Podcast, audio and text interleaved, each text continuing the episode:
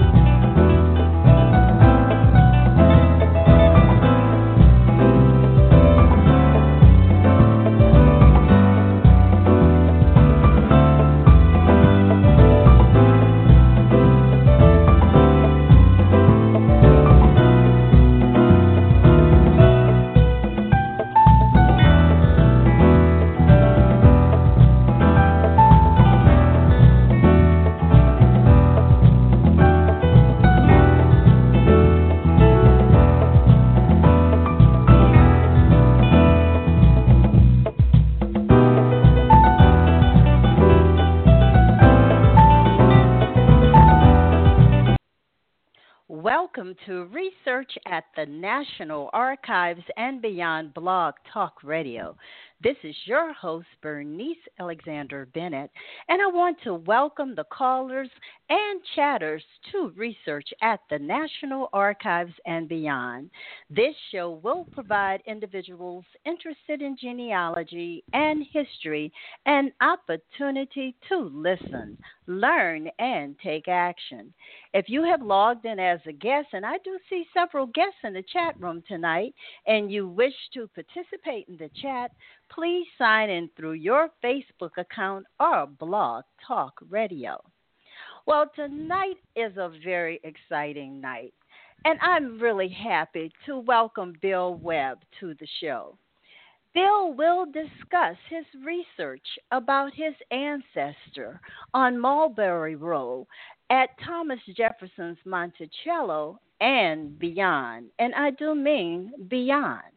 Well, after retiring from a career in banking, Bill Webb began to investigate his family history, and he has a fascinating journey to share with us tonight.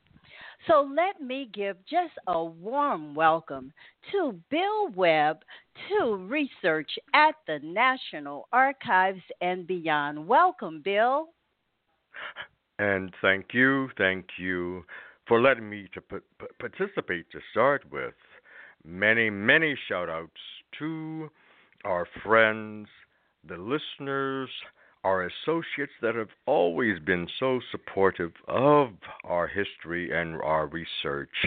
And I always give a special shout-out to my wife, who has always been there and has started this journey for me at least 40 years ago, Eva Kobus-Webb. What a joy and what a pleasure to know that you have had this wonderful partner beside you to help you with your research. So let's start at your beginning. What motivated you to research your family history? Well, believe it or not, some years later, it was the TV series that was in January 1977. Before that, I'd shown my wife, Eva, two family Bibles on our first trip to my hometown, Parkersburg, West Virginia, May 1974. We had planned a surprise birthday party for my father's birthday, 80th birthday. But then, when we watched this series, she told me, you can do this, you can research your family. So we started in the dusty back room of a courthouse in West Virginia. We found them, and the first thing we found was the marriage record of my maternal grandparents, William Harrison Washington and Belinda Edmondson. November 24th, 1881. The excitement, I guess, of finding this first documented family record led us to continue our research, which is still ongoing, of course, but whether it's the National Archives, the Schomburg here in New York, the library at Howard University, and finally Monticello itself, the Getting Word Project, and of course online with Ancestry.com. So you're beginning, which is very interesting, to begin in a dusty courthouse. Why did you decide the courthouse? Well, but no. It was in my hometown, and so we were probably on another visit, and I guess I wanted to see it validated. Was it real? I mean, were the dates correct? And it was. And so that was the first excitement there. So tell us more. Well, but no, but then we kept expanding it. The story had really started with me as a kid, maybe 10 to 12 years old, having a family Bible, and another one, in the household. My mother had inherited a family Bible, and so it was... Well, first of all, let me describe the family Bible. Which I have now in my dining room. It's approximately 10 inches by 12 inches and about 4.5 inches thick, beautifully illustrated, and it's called a Pictorial Family Bible, copyrighted 1881. But also, it included a history of religious denominations, including something called, which we wouldn't say now, Mohammedism, a map of the Holy Land, even wild animals of the Scripture, and a dictionary of the Bible, and then, of course, there was a family section, but only 2 pages had been with any entries, and that was the births and the deaths. In the deaths, one kind of drew my attention. It said,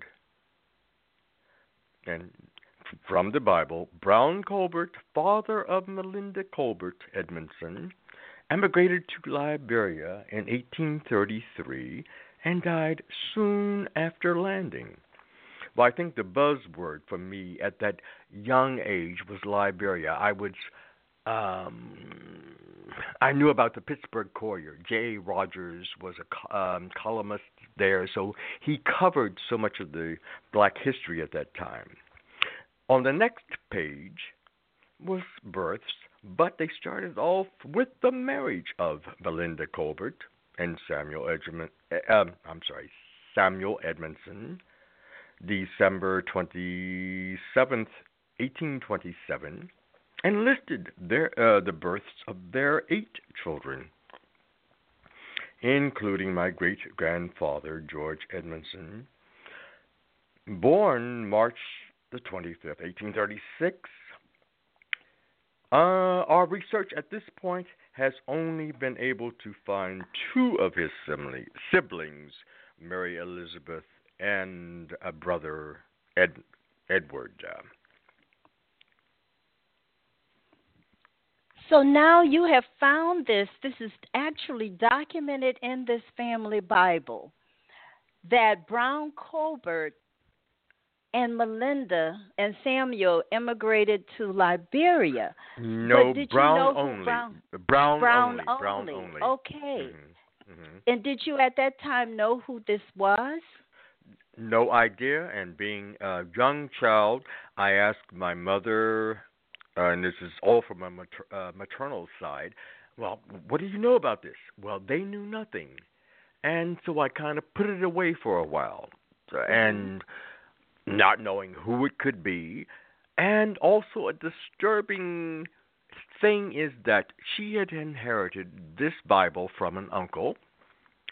And when they, as we call it, broke up his house, I remember a bonfire with picture albums and whatever being put on the fire. Oh, we don't know who this is, but luckily, because this was a Bible, it was not burned. Wonderful. So they did manage to salvage this Bible and pass it on. So tell us who is Brown Colbert? Well, I didn't find out until many, many years later. Now I know that he's my third great-grandfather.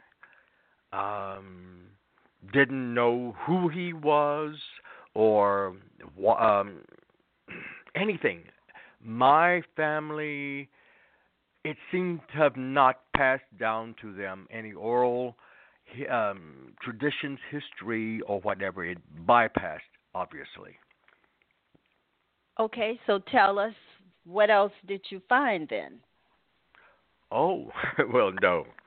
The Bible itself, I've described it perhaps, but in the Bible was a folded envelope, an envelope, I should say, and in between the pages of the family Bible, this envelope contained the promotion papers of a George Edmondson, a Civil War soldier, now that I know, and his promotion to corporal in the 127th Regiment Company G, USCT, the colored troops, dated January 4th, 1865, and this was done in Brazos, Santiago, Texas. And in the same envelope was his discharge papers from serving in the Civil War. And this was his discharge record date of September the 8th, 1865, also in Texas. Again, I must have questioned as a young kid my mother and her sister. Well, what do you know? They knew nothing. So I guess we just kind of put it back. Fantastic. Okay, so you put it back. Tell us more. Okay. Well, again, in 1974, I took my wife back for her first trip to my hometown, several weeks after our marriage. This was for my father's 80th birthday, and the Bible was still up in the attic on top of RCA Victrola of the same gentleman whose the Bible belonged to, and I showed her the entries and perhaps the entries in another Bible, and so that's it then. I must say that as an only child, and in the cold winters, I would go up to the Bible and go through it because it was so beautifully illustrated. Color illustration, certainly for something like the 23rd Psalm or whatever. But also, it was on top of this Victrola, and this black gentleman had this wonderful eclectic record collection. Anywhere from Caruso, Gallic-Hershey, Arias, to Roland Hayes and whatever. And even though I knew him as a young boy, but I still wonder, who really was this guy, you know?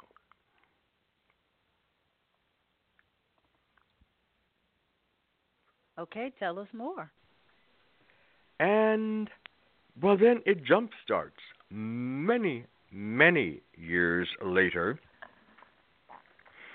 that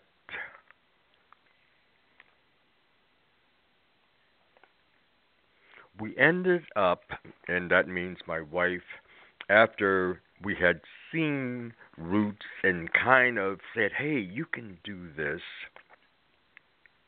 started doing some research. And let me see how does this work. But we started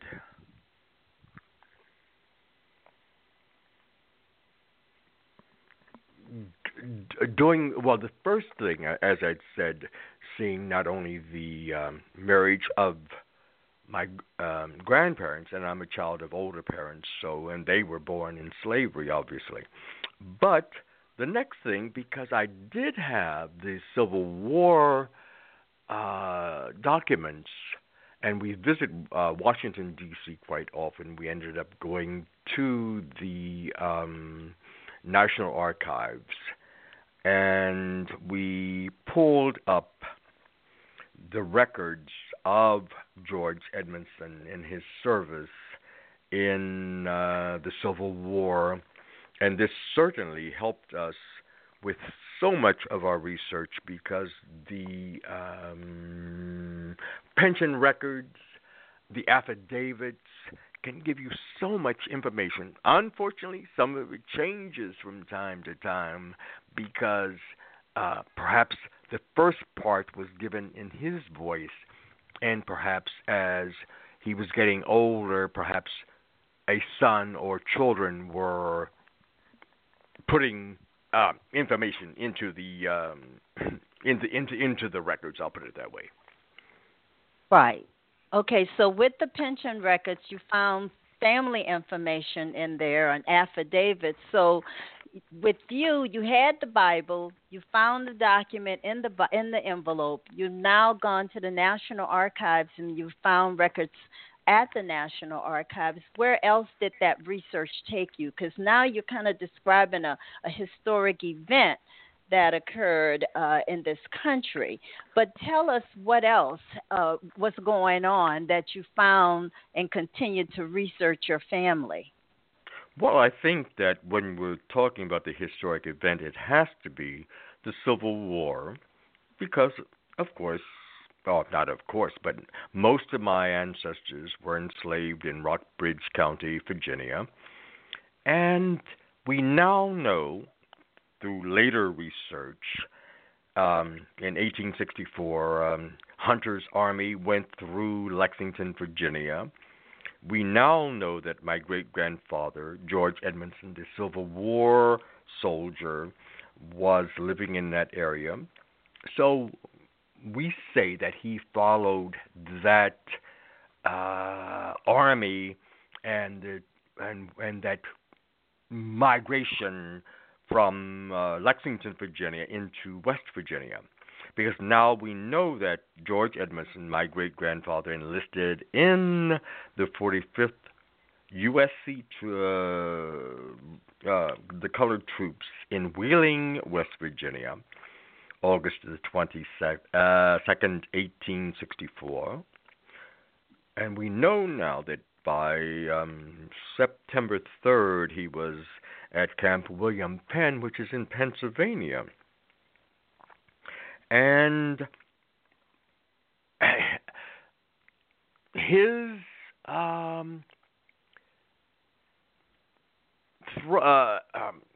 need for whatever to be fighting for freedom must have been strong, because we know now that he left a pregnant wife in Lexington area, and a young daughter, Melinda, who is my granddaughter. But after the completion of his service, they were reunited and relocated to Parkersburg, West Virginia, which is my hometown. Okay. So let's clarify, who is Melinda again? Belinda is his daughter, and that is my maternal grandmother. Melinda's your maternal grandmother. And she was born 1859. Okay. And when was George born? 1836, according to the family Bible. Okay. And so you're going back. So now we know George. We know of Melinda. So take us further back into who were George's parents? Well, that is one of the entries in the Bible of my mother's uncle. One second, please. His parents were Belinda Colbert and a Samuel Edmondson. And in the family Bible, it is stated that they were married 1827, whether enslaved peoples could be or not, we don't know that, because I feel they were not free, but they had 8 children, and George being one of their children, but the connection goes back further, is that Belinda's father was Brown Colbert, who now we know, which I didn't know as a kid certainly, was owned by Thomas Jefferson from his birth 1785 until 1806. And how did it feel for you when you discovered that Brown Colbert was a slave of Thomas Jefferson? I mean, what did you find that would tell you this, give you this information? Well, again, mucho thanks to my wife. She had been looking, and by now we're online, and she would run into a Burl Colbert. And I'm very stubborn from time to time. And I said, no, we're not looking for a Burl Colbert. Brown. And she probably stopped and dropped it for a period of time. But in 2006, she started again. She went on a website, the Monticello Explorer, found Brown Colbert on the Monticello website, and who is he? A brother of Burl Colbert. Oh, and okay. So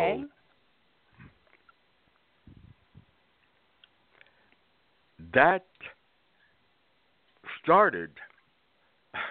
In fact, we didn't even know who to contact at Monticello, and didn't even know some of the research that they had been doing over a period of time, and looking for descendants of enslaved persons from the plantation.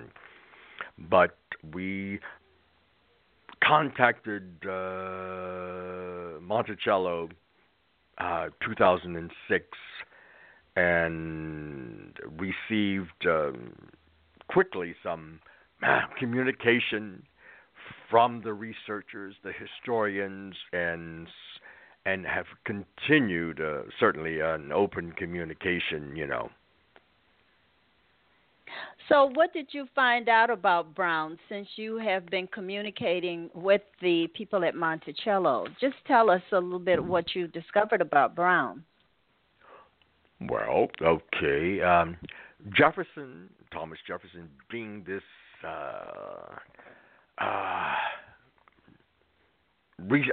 he kept records, certainly. So I know he listed him. I think it's in the 1794 records of his farm book. That's Thomas Jefferson's record of his holdings, his slaves and whatever. And I know that he, meaning Brown Colbert, was born Christmas Day, 1785. I know who his siblings are, or half-siblings, in that same bracket is his mother, who is Betty Brown, who was born 1759, and I must say that she was one of the first of the Wales slaves to come to Monticello as Jefferson's wife's maidservant and slave. And underneath that, of course, is Elizabeth Betty Hemings, the grandmother of my ancestor. And something we have to think about is that even in slavery, that sometimes different surnames are captured even by the slave master, whether it's Hemings, Brown, Hughes, whatever. And so that can trip us up as we're trying to do some research. Sure. Well, we're going to take just a really quick break and then come back and continue to talk about your research. So just a quick break. Okay.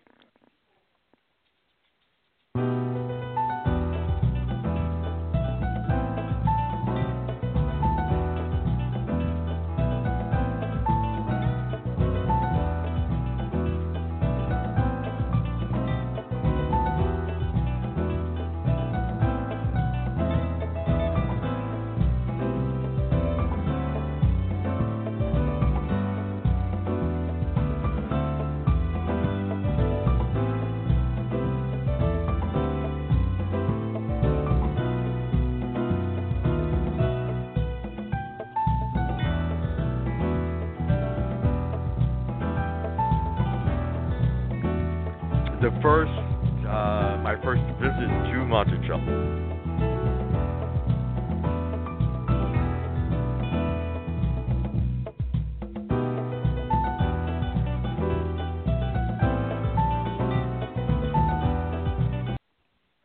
Welcome back to Research at the National Archives and Beyond Blog Talk Radio.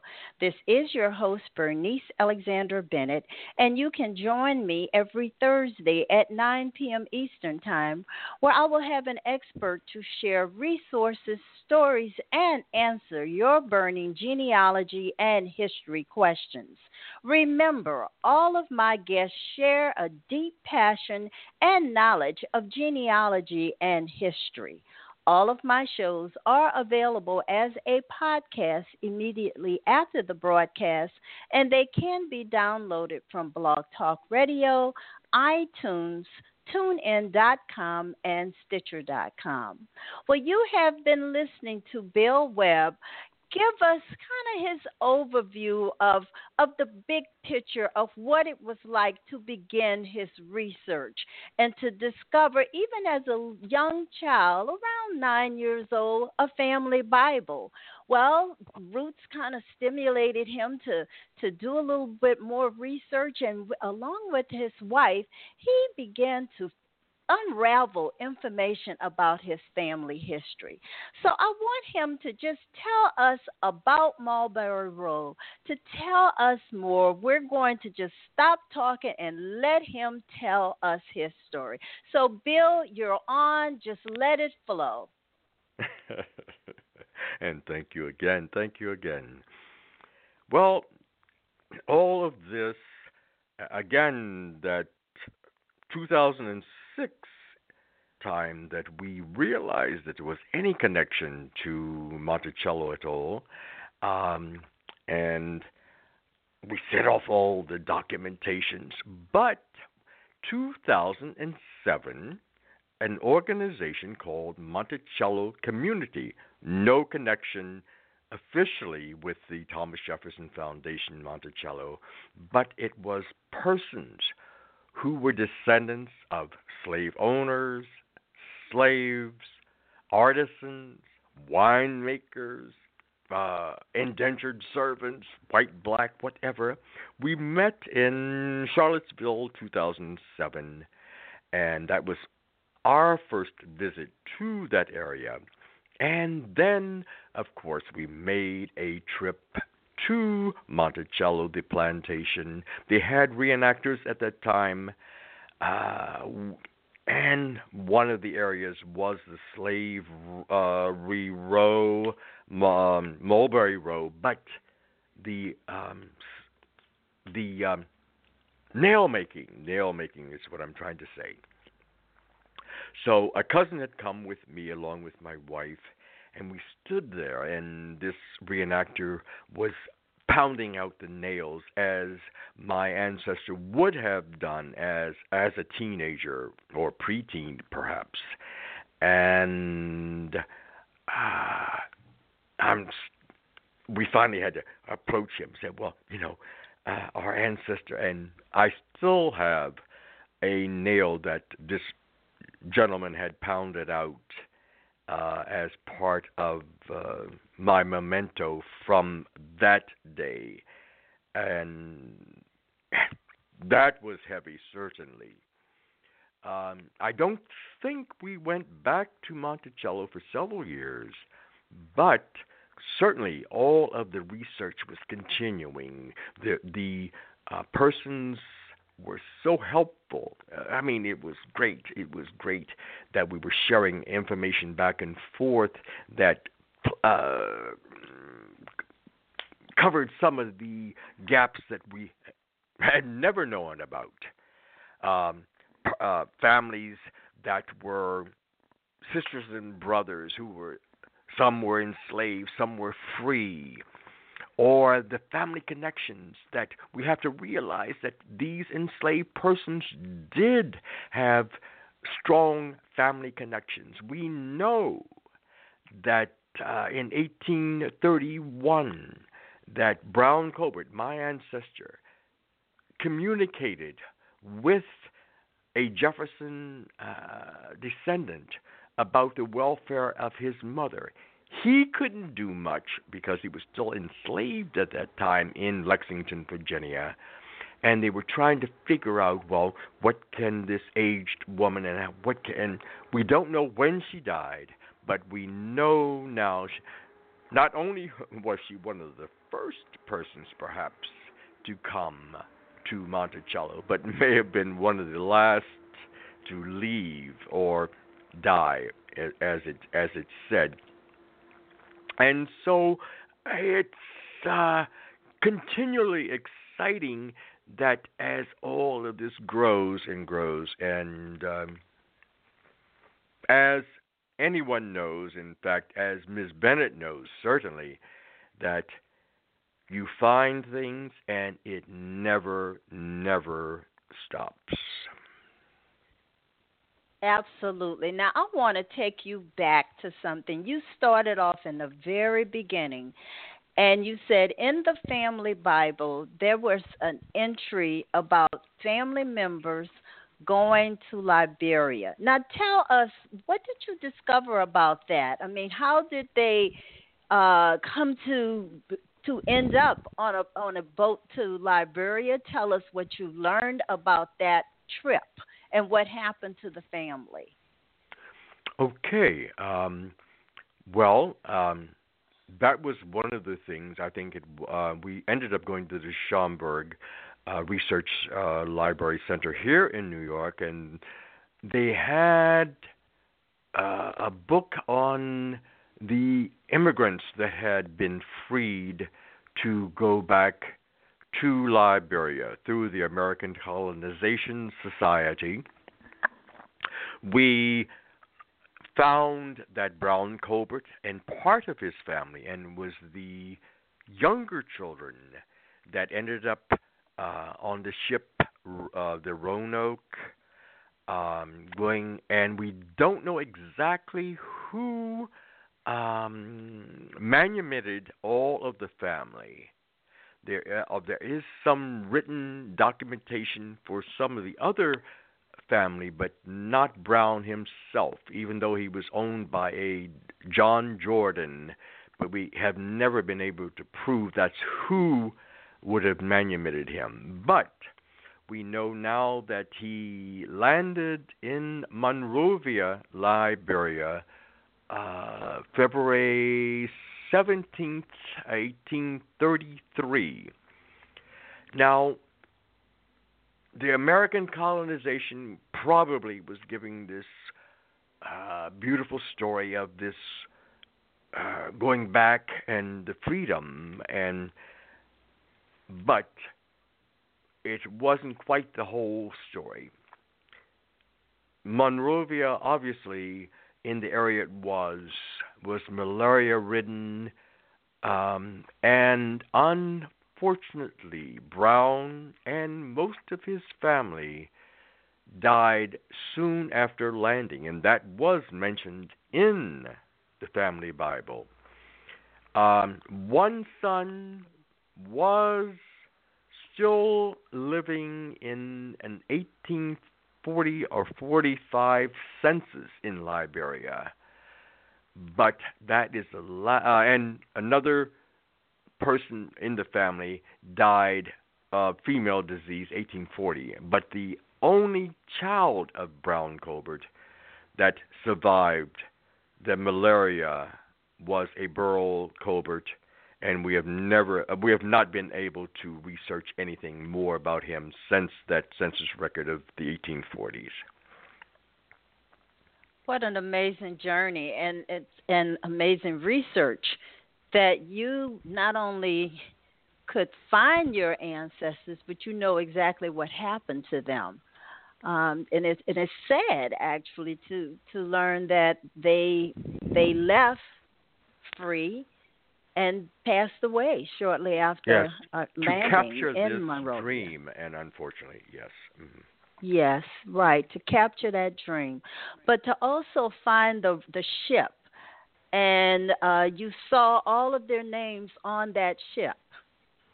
Well, what it is, at Monticello, and this has just been placed in the mail-making area in, I think, the last 2 years, from the Library of Congress, they found the ship manifest, and they have reproduced that, and it's part of a marker on Mulberry Row for my ancestor, his name, those who left on that ship, the Roanoke.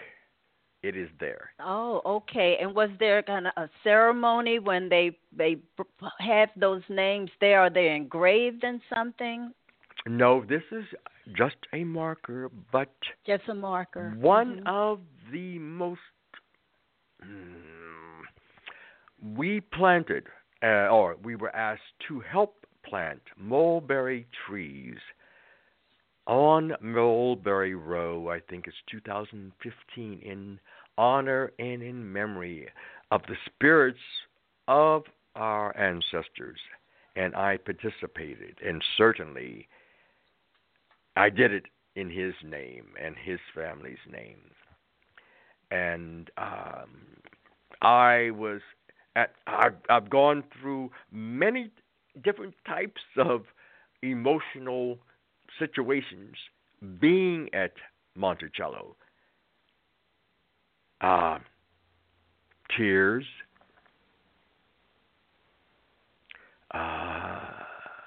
sadness, yes, but planting the tree, I'm grinning from ear to ear because it was for him. It was for him and his family and many more, certainly. And so you react differently as you're in at different times, I guess. Sure, certainly. And I can imagine, I mean, the stages of your emotions as you have gone through your journey. But the tree symbolized life. And also branches. A memory. And the branches, which are, and the branches, as we... Yes. So I understand, I mean, just looking at this, understanding your research, I mean, there were 607 plus slaves on Monticello, and you said many descendants have come back. Do the descendants come back and tell their story or talk about their research?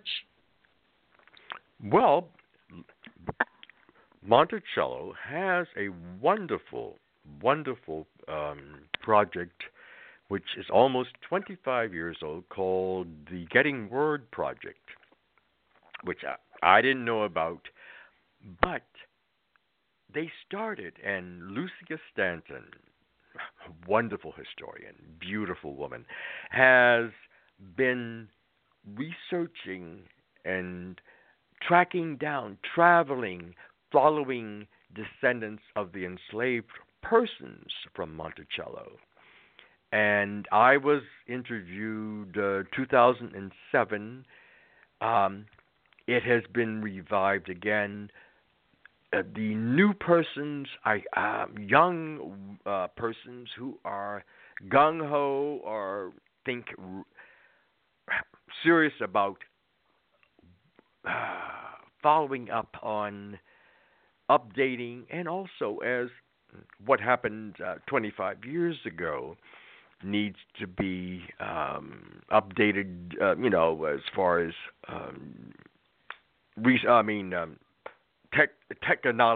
technology, I should say. Yes, yeah. So Monticello has done this for 25 years. And there's many I should say that descendants of my ancestor still live in the Lexington, Virginia area. I met them some years ago, and they have been there since he was moved there as a slave person in 1806, and they are still in that town. And so did any of them talk about Monticello or talk about having ties to Jefferson? Well, some are part of the Getting Word Project, and so this is how I probably connected with them, certainly. And but the Getting Word Project is really ongoing. Hopefully, will be updated. It's something I don't think any other plantation museum is doing at this time or even thought about. And,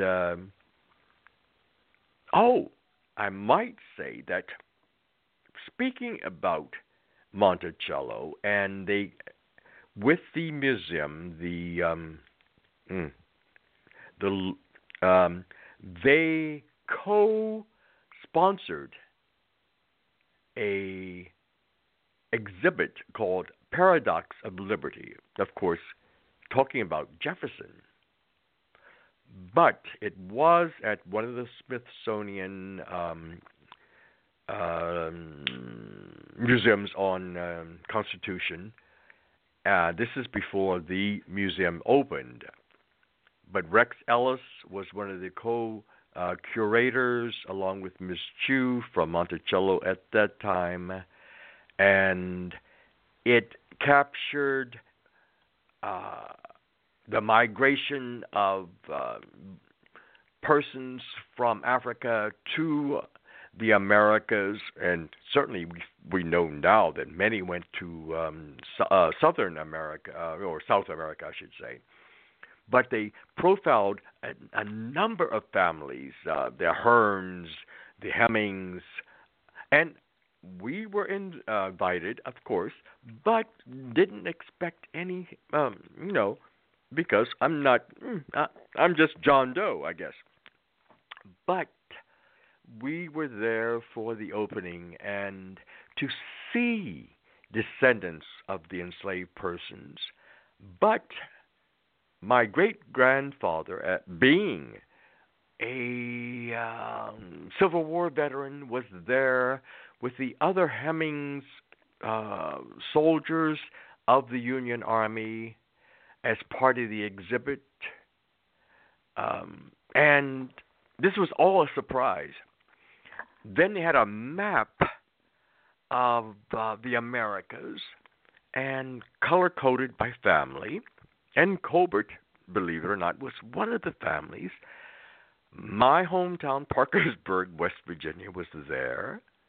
Lexington, Washington, D.C., but also Monrovia, Liberia, where Brown had died. Mm-hmm. So we're so it sounds like someone else had also been doing this research to gather this information to put this exhibit together, or did they take the research, or did you provide them with this research? Well, no, but see, this is one of the wonderful things about the researchers that I have worked with, or we have worked with at Monticello, that they embrace you and vice versa, but they have been doing it for years.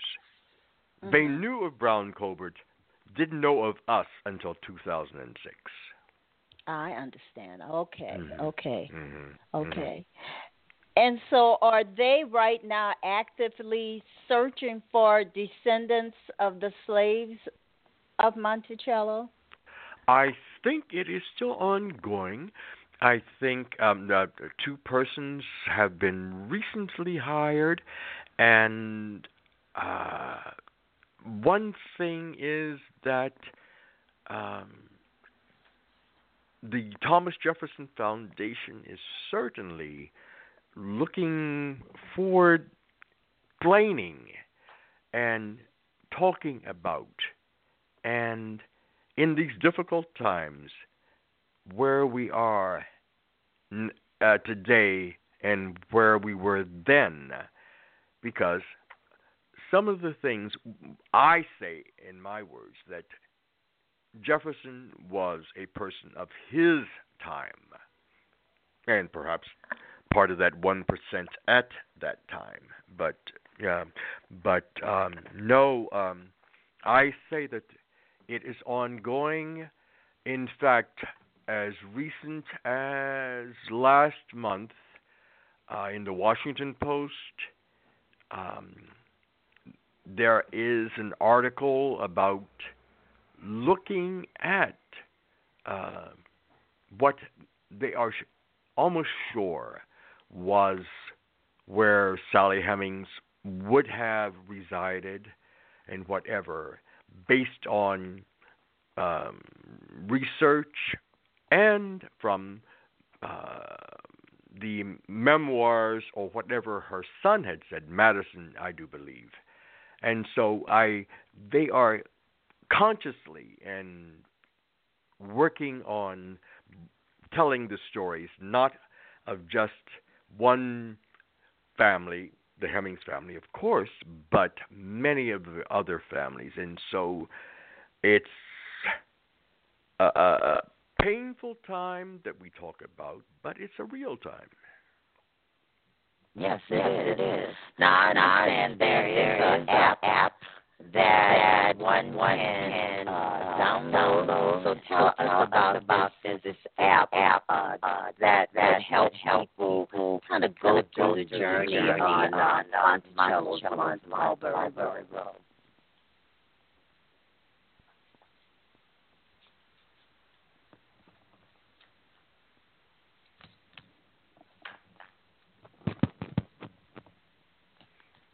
Bill? Yes. Okay. We didn't hear anything. I didn't know whether I lost you or not. I think there is a lot of static all of a sudden. Oh, okay. Well, I was asking you about the app that's available, mm-hmm. so that if people would like to know more about Mulberry Row. Okay. In 2015... Monticello had produced, I should say, perhaps an app called Life and Work on Mulberry Row, which is certainly the slave quarter area, which can be downloaded. And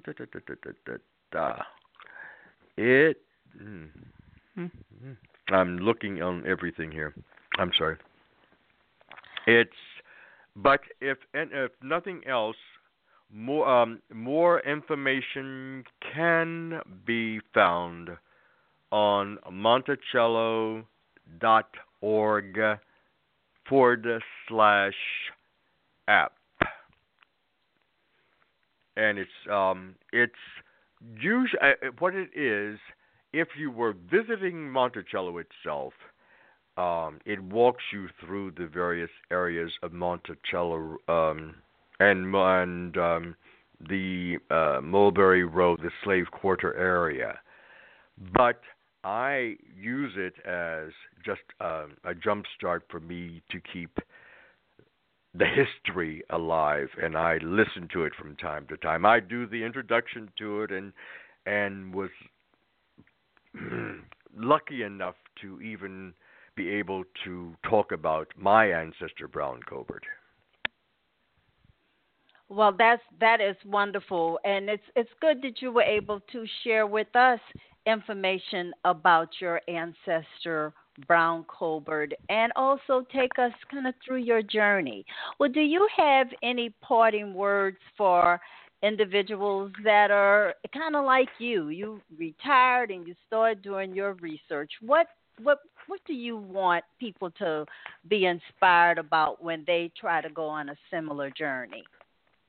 Well, first of all, for any of us my age, I'm 75, but certainly the younger ones, talk to your older relatives, your parents, your cousins, your sisters. Find out some information. If they're not against it, to even, record their information. And in closing, I would just like to give a quickie. It's a poem that a cousin of mine had shared with me. The author is unknown, but it says, "We are chosen. I tell the story of my family. It is up to one called in the next generation to answer the call and to take their place in the long line of family storytellers. That is why I do my family story, and perhaps you should do yours." Thank you so much. And, that's one of the things that we want people to do, to tell your story, because it is your story.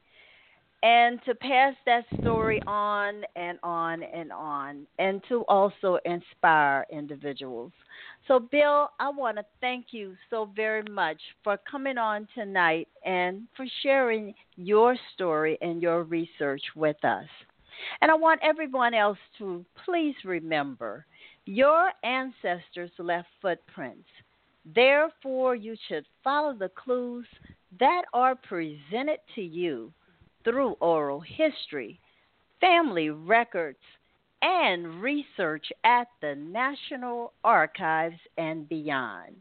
You can continue this discussion on the Research at the National Archives and Beyond and the Afrogenius Facebook pages, and also remember to listen to the African Roots podcast with Angela Walton-Raji, and also watch for the Black ProGen Live with host Nika Sewell Smith. Thank you so much for joining Research at the National Archives and Beyond Blog Talk Radio. This show is sponsored by your host, Bernice Beebe's Genealogy and Educational Services, LLC. And my website is www.geniebroots.com. And I look forward to all of you joining me next Thursday. This is your host, Bernice Alexander Bennett. Good night, everyone. Good night, Bill. Good night, and thank you.